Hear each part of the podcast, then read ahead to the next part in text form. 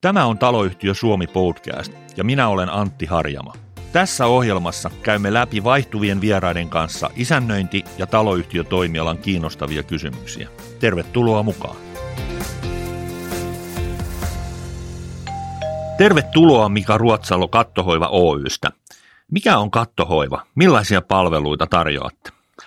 Kiitos, mukava olla täällä. Eli Kattohoiva, kotimainen yritys, joka tota, on NS-hybridi, eli toimitetaan asiantuntijapalveluita ja huoltopalveluita vesikatoille sitten, että taloyhtiöihin ja kiinteistöosakeyhtiöille. Yritys on suhteellisen nuori. Miten sä päädyit perustamaan tämmöistä kattojen hoivaamiseen perustuvaa bisnestä?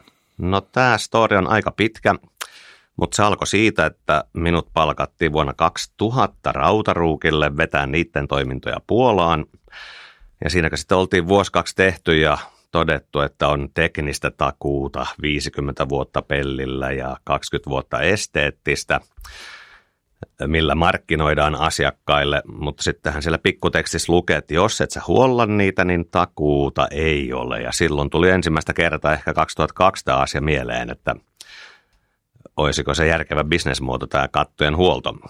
No sitten kun palasin Suomeen 2090, perustettiin firma nimeltä Rooftech, missä luettiin paljon raportteja taloyhtiöiden kattojen kunnosta ja olin sitten eri mieltä niiden kanssa, että useasti tuli mielestämme ennenaikaisesti suositeltua kattojen vaihtoja, vaikka ne olisi erittäin hyvin niin elinkaarta pidennettävissä huoltotoimenpiteillä, niin siellä se lopullinen idea ja kehitys lähti, lähti käyntiin 2013 ja 2015 sitten siitä tehtiin oma osakeyhtiö, kun se oltiin testattu markkinoilla 2014.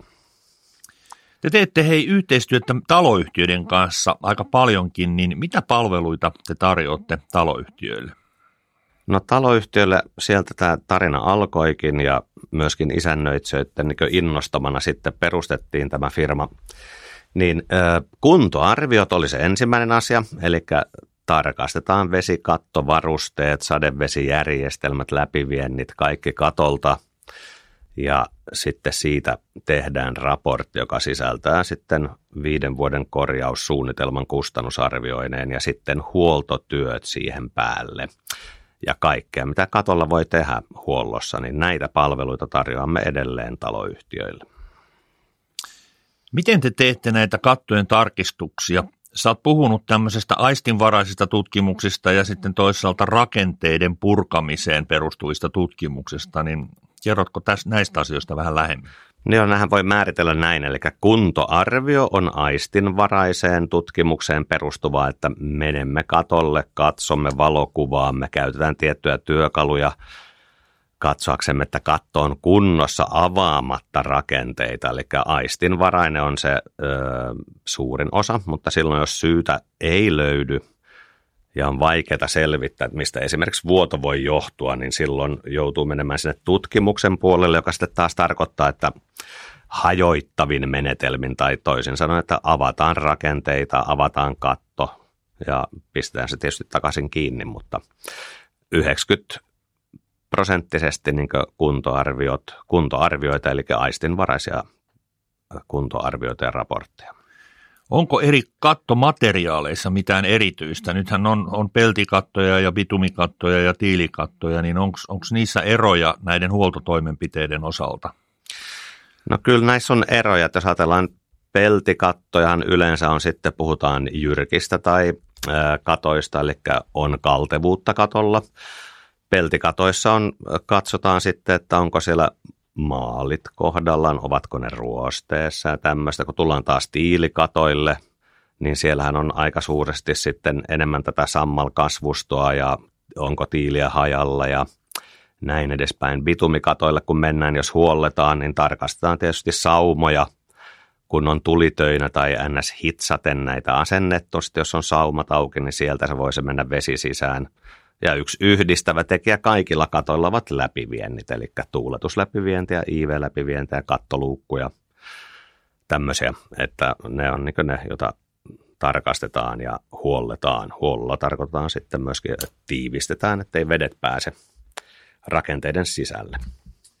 Millaisissa tilanteissa isännöitsijät tai taloyhtiön osakkaiden kannattaisi kiinnittää huomiota tämän katon kuntoon? Että mulle nopeasti tulee mieleen esimerkiksi talven jälkeen, kun on, on tehty lumenpudotusta ja muita, mutta onko jotain muita, muita mitä, mitä tota, pitäisi huomioida? Ja missä vaiheessa niin kuin kiinnittää huomioon katon kuntoon? No kattohan kannattaa varsinkin, jos ajatellaan niin tota vuosikelloa, niin aivan oikein tämä keväisin, eli jos tulee lumen pudotuksia, jos on runsasluminen talvi, niin sitä muodostuu myöskin jäätä katoille jossa on sitten eri metodia, eri firmat käyttää, että saa niitä pois siellä ja ei ole poissuljettu, että ei olisi hakattu sitten reikiä kattoon, kun jäitä on yritetty tiputtaa tai tiputeltu. Mutta on aina syytä tarkastaa lumen pudotuksen jälkeen, mutta erityisen tärkeää on syksyllä katsoa, että katto on sata varmasti tiivis ennen kuin syyssateet ja myrskyt alkaa ja lumet tulee ja myöskin katsoa ja todeta se, että kattoturva on kunnossa ennen talven lumenpudotuksia, että siellä voi sitten eri firmat ja myös me toimia turvallisesti ja saadaan turvaköyden kiinnityspisteitä kiinni. Nämä on ehkä nämä kaksi suurinta asiaa, että jos ajatellaan, että kat, katon varmistaminen, että se on kondiksessa ennen talvea ja sitten, että onko tullut muutoksia tai vahinkoja sattunut sitten keväällä, talvella lumen pudotuksissa ja sitten niiden korjaukset. Tuota, sitten tulee mieleen tämmöinen lakisääteinen asia, eli, eli liittyykö tähän kattoasioihin ja huoltoon mitään tämmöisiä määräyksiä, jotka perustuu niin kuin lakisääteisyyteen?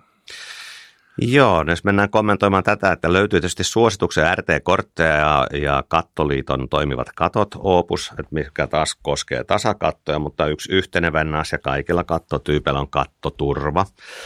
Eli löytyy määräyksistä semmoinen, että tulee olla turvalli, turvallinen kulkutie huollettaville alueille, oliko ne sitten läpivientejä tai kourujen puhdistamiseen, eli tarkoittaa käytännössä sitä, että katolla kulkeva saa turvaköytensä kiinnitettyä siihen tarkoitettuun ö, turvalaitteeseen, että nämä tulee, tulisi tarkistaa, että näissä on paljon, paljon epäkohtia edelleen Suomessa.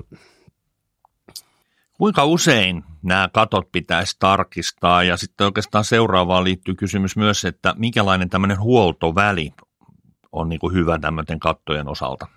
Joo, no tota mä vastaan tuohon kahdella eri tavalla, eli meillä on kattoturva, että siellä meidän euronormi säätää sen, eli luokan kaksi kattoturva-asennukset, joka tarkoittaa sitä, että niitä voi käyttää turvaköysien kiinnityspisteinä tulisi huoltaa ja tarkastaa 12 kuukauden välein. Ja tästä turvallisuudesta vastaa sitten hallituksen jäsen yleensä se puheenjohtaja ja isännöitsijä henkilökohtaisesti, jos siellä on laiminlyöntejä ja puutteita. Ei nyt taas ole olemassa kattopoliisia, joka selvittää, että onko näin tehty. Että yleisesti se on se, että jos vahinkoja sattuu, niin silloin selvitetään, että oliko se näin vai kuinka. Mutta tämä oli sitten se, että tämä huolto 12 kuukauden välein, mutta kyllä nyt vähintään olisi kerran vuodessa syytä katsoa katot. Erittäin yleistä on se, että katsotaan sopimuksen perustuen kausihuoltosoppareita, myöskin tarjotaan asiakkaillemme. Ja silloin on yleistä, että keväisin tarkastetaan, jotta sitten katsotaan, että onko isompaa korjattavaa, niin silloin on koko kesä aikaa tehdä näitä korjauksia. Osakorjaukset, onko sitten maalausta tai muuta, ja että keretään hoitamaan asiat katoilla kuntoon ennen kuin tulee semmoiset säät, että ei enää pysty tekemään isompia korjauksia. Ja syksyllä just tämä huolto ja puhdistaminen, eli siellä on se, että saadaan lehdet, havut ja tämmöiset pois sadevesijärjestelmistä, että vesi kulkee oikein eikä tyylin loivilla tai tasakatoilla kansankielellä normaalia on, että havut ja lehdet tukkivat kattokaivot, jolloin vesi patoutuu ja se voi nousta jopa 20 senttiä ja se löytää sitten tiensä rakenteisiin. Että näinkin yksinkertaisia toimia, mutta jos ei huolla, niin sitten on suurempi riski, että tulee vesivahinkoja.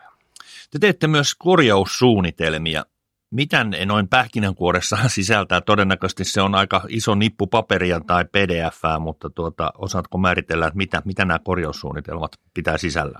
Joo, me, äh, kun me tehdään kuntoarviota, niin osa sitä äh, isompaa kuntoarviota on se viiden vuoden korjaussuunnitelma, niin siinä käydään kaikki katon osa-alueet, jos ajatellaan kattoa, katsotaan katon, kattomateriaalia, sen pintaa, suojapellityksiä, katsotaan niiden kunto ja sitten se on sama juttu kaikissa kattoturvatuotteissa, että onko sitten seinätikkaat, lapettikkaat, kulkusillat, turvaköyden kiinnityspisteet, sitten mennään läpivienteihin, eli seikkaperäisesti rivi riviltä ja jos löytyy korjattavaa siellä, niin sitten me kirjaamme tyyliin vaikka, että katon pinnoitus vuonna 2024 maksaa x tuhatta euroa.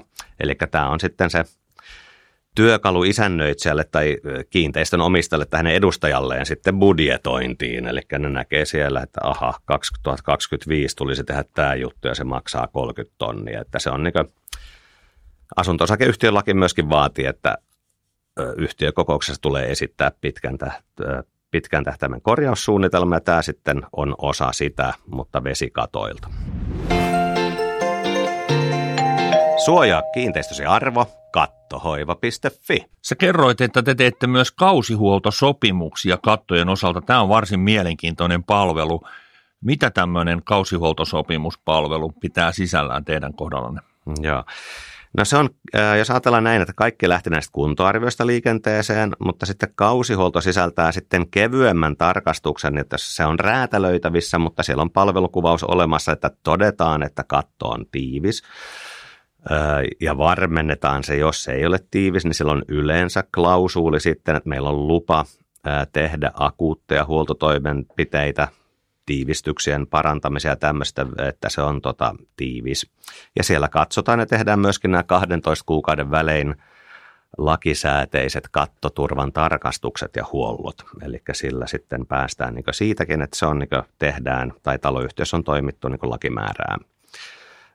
Nämä on täysin räätälöitävissä. Tulee mieleen Kruunuhaassa sitten Liisan kadulla kohde – jos on ullakkorakentamista, niin sinne sitten on haluttu se, että eri ullakkoasunnossa on kattoikkunoita, jolloin sitten siihen lisätty kattoikkunoiden pesu, koska asukkaat, no ei, en suosittele menemään jyrkille katoille myöskään pesemään ikkunoita, että ihan laidasta laitaan, mutta katon kunnon tarkastus ja roskien poistaminen ja, pu- ja sadevesijärjestelmien puhdistaminen, eli kourut puhtaaksi, syöksyt puhtaaksi, kattokaivot puhtaaksi ja näin, että, että katto on niin varmasti toimiva.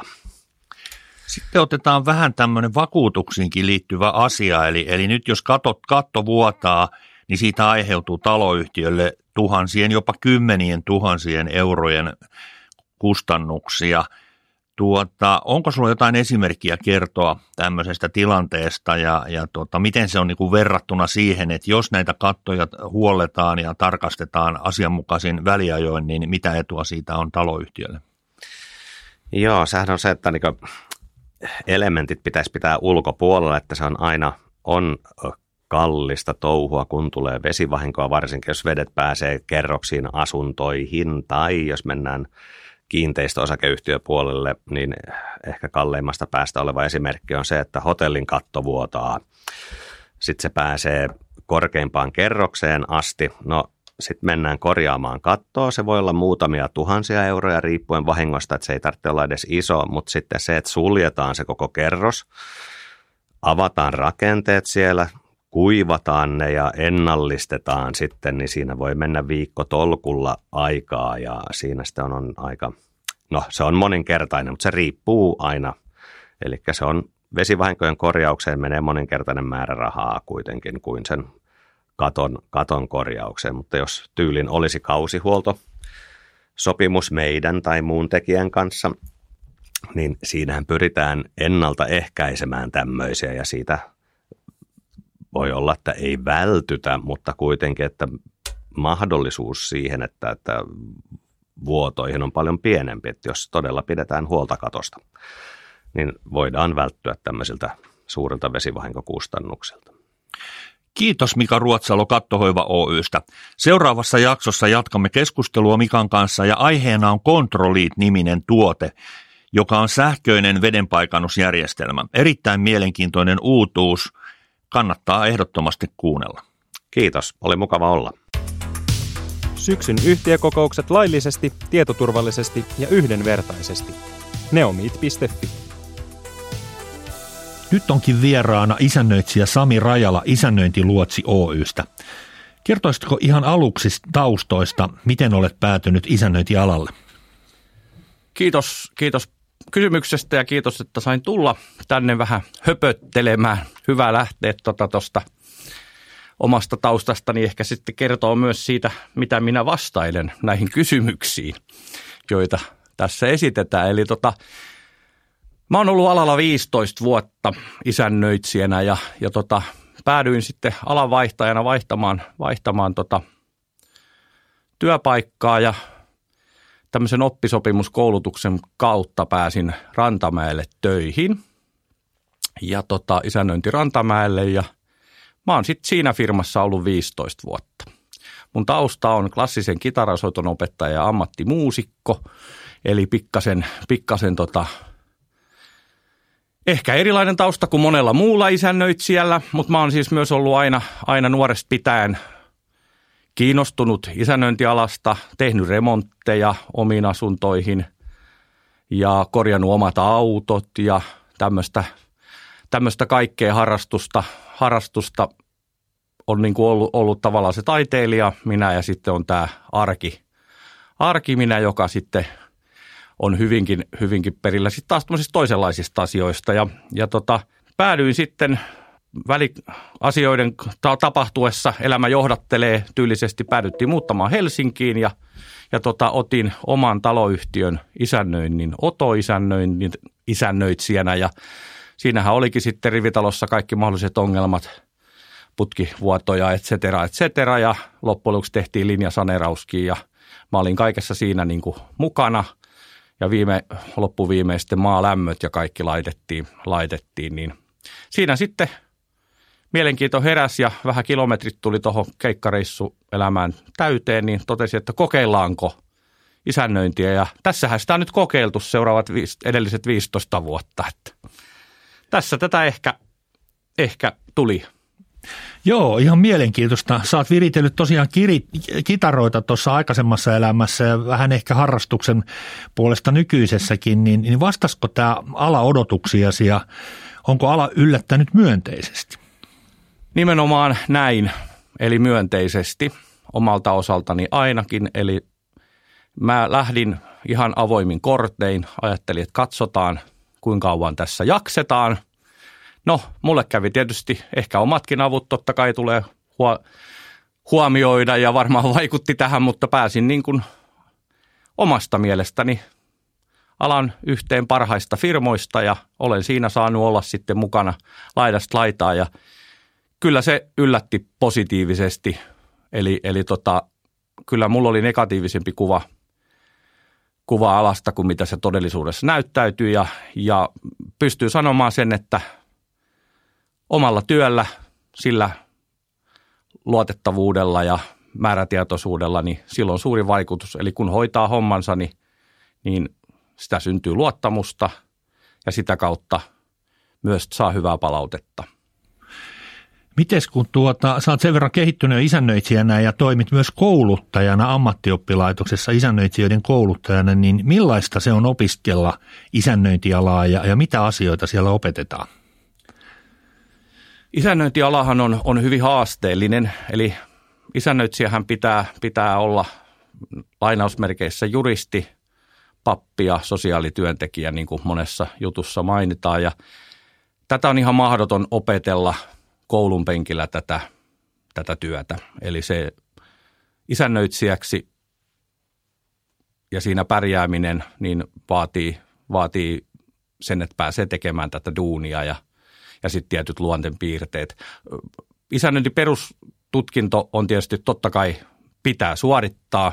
Alallahan ei ole pääsyvaatimusta, pakko ei ole olla, mutta kyllä sitä asiakkaatkin nykyään isännöinnin ammattitutkintoa peräänkuuluttaa mikä on hyvä asia. Peruskoulutus on hyvä olla, mutta siellä tätä ammattia ei opi. Mutta siellä saa tiedon niistä, niistä tota, lakiasioista ja kaikista muusta detaljiikasta. Parhaiten se toimii niin, että samanaikaisesti pääsisi jo harjoitteluun isännöintitoimistoon, että pääsisi tekemään niitä töitä, jotka tähän kuuluu, niin silloin sä pystyisit soveltaan parhaiten sitä oppimaan, oppimaasi ja, ja sitten niin kuin heti niin kuin näkemään sen yhteyden – Sä toimit isännöitsijä, itse isännöitsijänä isännöintitoimisto Luotsissa ja te puhutte luotsimallista.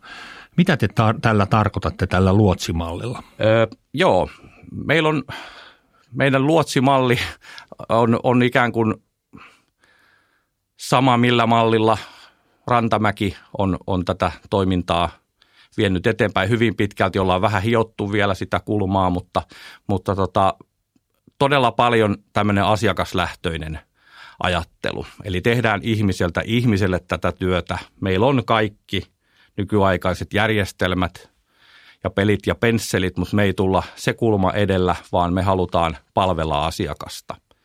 Ja siinä keskiössä on sitten juuri, tulee kysymykseen nämä taloyhtiömäärät ja muut kuviot, jotta tätä oikeasti tähän lupaukseen pystytään tekemään. Eli meillä on keskiverto, keskivertoisesti vähän vähemmän kohteita per isännöitsijä kuin mitä, mitä monilla muilla toimistolla. Ja sitä kautta isännöitsijällä jää aikaa siihen, siihen perustyöhön. Lisäksi me ollaan kehitetty talotiimimallia. Se on suuri asia, eli meillä on tiimi toiminta hyvinkin pitkältä, että isännöitsijän ei tarvitse tehdä jokaista pikkuasiaa, vaan meillä on kiinteistöassistentit, vuokranvalvojat, kirjanpitäjät, jotka hoitaa sitten näitä tämmöisiä rutiinin omaisempia tehtäviä. Suuri arvostus heille.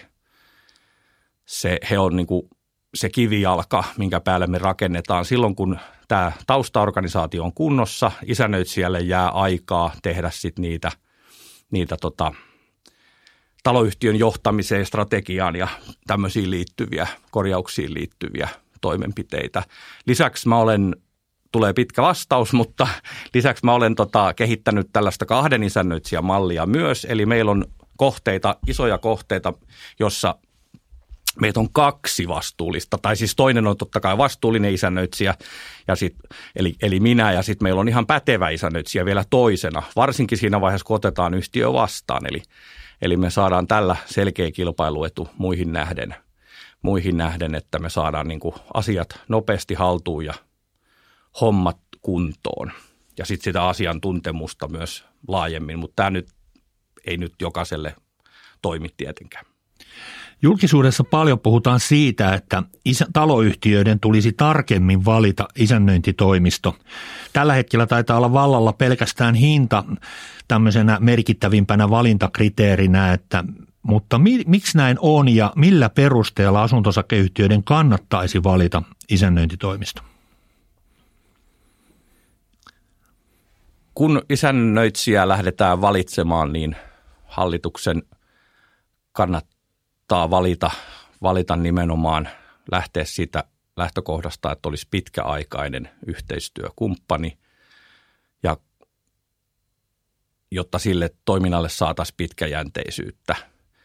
Ja tähän pätevyyteen ja muutenkin, muutenkin ominaisuuksiin, jotka sillä valittavalla isännöitsijällä on, jotta se – pystyy sitten tekemään työtä sen taloyhtiön eteen. Tietysti on yhtiöitä, varsinkin pienempiä yhtiöitä, jossa jos on ajatus, että tehdään talkoilla tai muuta, niin silloin on taas, haetaan sen tyyppistä isännöitsijää. Mutta jos haetaan tämmöistä meidän tyyppistä isännöitsijää, jonka pitäisi olla yhtiön toimitusjohtaja ja viedä niitä asioita hallituksen kanssa yhteistyössä eteenpäin, niin silloin mielestäni yksi ensimmäinen tärkeä asia on haastatella henkilökohtaisesti se isännöitsijä, joka kohteeseen on tarjottu. Eli ei, ei tota mennä toimitusjohtajan tai myyntimiehen lankaan, vaan käy, käydään henkilökohtaisesti haastattelemassa se tekijä. Ja valitettavasti täytyy aina muistaa, että halvalla ei oikein tahdo hyvää saada, eli, eli tota, kyllä ne, jotka halvinnan hinnan antaa, niin kyllä epäilys on, että kyllä se palvelukin on sitten sen tasosta. No tuossa päästinkin aika mukavalla aasinsijalla seuraava, sillalla seuraavaan niin kuin ajatukseen on siitä, että kun kilpailutetaan isännöitsijätoimisto, niin niin, niin meneekö se niin kuin tällä hetkellä halpu, halpuutuksen mukaan vai arvonnoston mukaan ja, ja tuota, millä keinoilla ja toimilla isännöitsijä voi nostaa kiinteistön arvoa? Joo, tämähän on joka taloyhtiön strateginen valinta, että haluat, halutaanko lähteä sitä isännöitsijää etsimään sen hintalapun perusteella vai halutaanko oikeasti se, se paras isännöitsijä sinne, sinne taloyhtiöön. Itse kannattaisin kyllä tätä niin kuin laadun, laadun puolta, eli, eli sitä, että etsitään todellakin sitä tekijää, pitkäaikaista yhteistyökumppania ja ollaan sitten valmiit vaikka vähän enemmän maksamaan, jotta tämä homma toimii, koska toinen kysymys oli, mitä isännöitsijä voi säästää, niin kokemus, kokenut isännöitsijä voi säästää omilla kontakteillaan esimerkiksi korjausprojekteissa tuomalla hyviä kokemuksia, voi säästää jopa rahaa, mutta yleisemmin ottaen ainakin se, että jos on vuosien kokemus isoista hankkeista tai korjauksista, niin on kertynyt yhteistyökumppaneita, joihin, joihin voi luottaa, eli tietää, että se laatutaso on, on hyvä, eikä ole tota, sitten niin suurta riskiä, että niissä korjauksissa tulee, tulee hankaluuksia, mutta nämä on tietysti aina sellaisia asioita, että näihin on vaikea sanoa, koska hyvätkin urakoitsijat saattaa jossain vaiheessa taas muuttua jonkun tilanteen vuoksi sitten eri suuntaan. Sulla on luonnollisesti myös monenlaisia kokemuksia tämmöisistä urakoista, joita taloyhtiössä tehdään. Onko sulla mielessä joku hyvä esimerkki taloyhtiöhankkeesta, joka meni hyvin ja, ja osaatko kenties arvioida, että mitkä ovat olleet ne keskeisimmät syyt siihen, että hanke onnistui? Joo, mulla on se onnellinen asema, eli, eli tota, ehkä se kertoo sitä, että mä olen onnistunut myös omassa työssä, että mulla on hyvin pitkäaikaisia taloyhtiöitä. Mulla on taloyhtiöitä sieltä 15 vuoden takaa, kun mä olen aloittanut ja ja silloin oli jo, ehkä jätetään vaikka, vaikka nimiä sanomatta, niin ei, ei mainita niin yhtiöitä tai tuoda tähän, tähän tämmöistä kenenkään salaisuuksia paljasteta, mutta tulee mieleen esimerkiksi yksi puolen kortteli julkisivuremontti, joka, joka yhdessä kohteessa suoritettiin, mikä oli ensimmäisiä tämmöisiä tosi isoja hankkeita, mitä mä vedin. Ja, ja se oli kyllä niin, siitä jäi tosi hienot, hienot muisti, muistot, koska talo on edelleenkin huippukunnossa ja julkisivun osalta. Ja, ja tota, siinä oli onnistunut, onnistuneet yhteistyökumppanivalinnat. Hallitusten kanssa yhteistyö sujui tosi loistavasti. Urakoitsijakin oli loppujen lopuksi hyvä ja kaikki onnistui, niin siitä on jäänyt tosi positiivinen kuva. Ja sitten kun mä puntaroin niin kuin pitkällä jänteellä, mulla on ollut varmaan 10-15 linjasaneerausta, isoja julkisivuhankkeita, niin yksikään ei ole mennyt penkin alle. Ja se on, en mä voi tietenkään siitä sanoa, että se ole minä, joka sen on ratkaissut, että minun ansiota tämä on, mutta kyllä siinä varmaan itselläkin joku, joku peli täytyy olla, olla. Mutta ollaan myös onnistuttu sit hallitusten kanssa avoimesti kilpailutusten suunnittelun rauhallisen otteen määrätietoisesti tehdyn suunnittelun, kaiken muun avulla löytämään sellaiset yhteistyökumppanit, jotta niistä projekteista on tullut onnistuneita. Eli, mutta aina on tietysti tuuria mukana, eli, eli ei ole sitten urakoitsijat mennyt kanttuvei tai jotain kesken urakan, nämähän on haasteellisia juttuja, mutta tota, aika onnistuneesti on mennyt, eli tässä on muutama ullakko rakennuskin, rakentaminenkin tehty, ja nekin on onnistunut, vaikka niistä puhutaan aina, että ne on niin kuin pommeja mutta, tai vaarapaikkoja yhtiölle, mutta, mutta ehkä se sillä hyvillä yhteistyökumppaneilla ja suunnitteluilla luottamuksella sitten on löytynyt se, se oikea tie. Tie, että ihan tyytyväisenä katson taaksepäin tehtyjä hankkeita. Otetaan tähän ensimmäisen jakson loppuun vielä vähän huumoria liittyen johonkin hauskoihin yhteensattumiin taloyhtiöissä. Kerros joku juttu elävästä elämästä ja aloitetaan vaikka siitä, että sinua on kutsuttu metsäkissaksi. Mikäs juttu tämä oikein on? Joo, kuule, tässä on hyvä, tämä on hauska, hauska juttu. Nyt ei tietysti katsojat tai kuulijat ei näe mun naamaa, niin tämmöinen karvanaama, niin siitähän voi sanoa, tota, siitä voi sanoa, jos jotakin – oli, tämä oli tosi hauska, hauska tapaus, että vaan miettiä, että, että ei, ei paljasta mitään yksityiskohtia, jota ei tämmöisessä lähetyksessä voi kertoa, mutta tuota, oli, oli tämmöinen rouva, joka, joka jossain kirjo, kirjoituksessaan kutsui, että isännöitsijä Rajala, joka kasvoiltaankin muistuttaa metsäkissaa. Niin tästähän saimme sitten hyvät, hyvät iloiset, positiiviset fiilikset, varsinkin kun laitoin tämä hallitukselle ja hallitukselta tuli palo, palupostina tota, metsäkissan kuva ja sehän on komea eläin ja ai ai, tämä meni ihan, tämä meni ihan, ihan tota noin, osu ja uppos ja sitten siinä on vielä hauska, meillä oli silloin tuota työ, työpaikka ruokailu oli tämmöinen sopimuslounassa, meillä oli tähän omat lipukkeet ja meidän tekninen isännöitsijä oli sitten tehnyt mulle jekun, se oli laittanut niihin lounaslipukkeihin nimen Metsäkissa ja kesti puoli vuotta ennen kuin minä huomasin sen, sen että siitä luki tämä nimi, että se on nyt jäänyt sitten tämmöiseksi meidän sisäiseksi legendaksi. Kieltämättä, kun katsoo tarkemmin, niin kyllähän sä vähän norjalaista metsäkilsalta näytätkin, mutta tota en tiedä, oliko se vai suomalainen. Hei, kiitos haastattelusta isännöitsijä Sami Rajala Isännöitsiluotsi Oystä. Seuraavassa jaksossa jatkamme jutustelua Samin kanssa ja pureudumme alan tulevaisuuteen ja alan uudistumiseen. Mitä kaikkia se sitten pitää sisällään. Ensi kertaan. Kiitos ja paljon.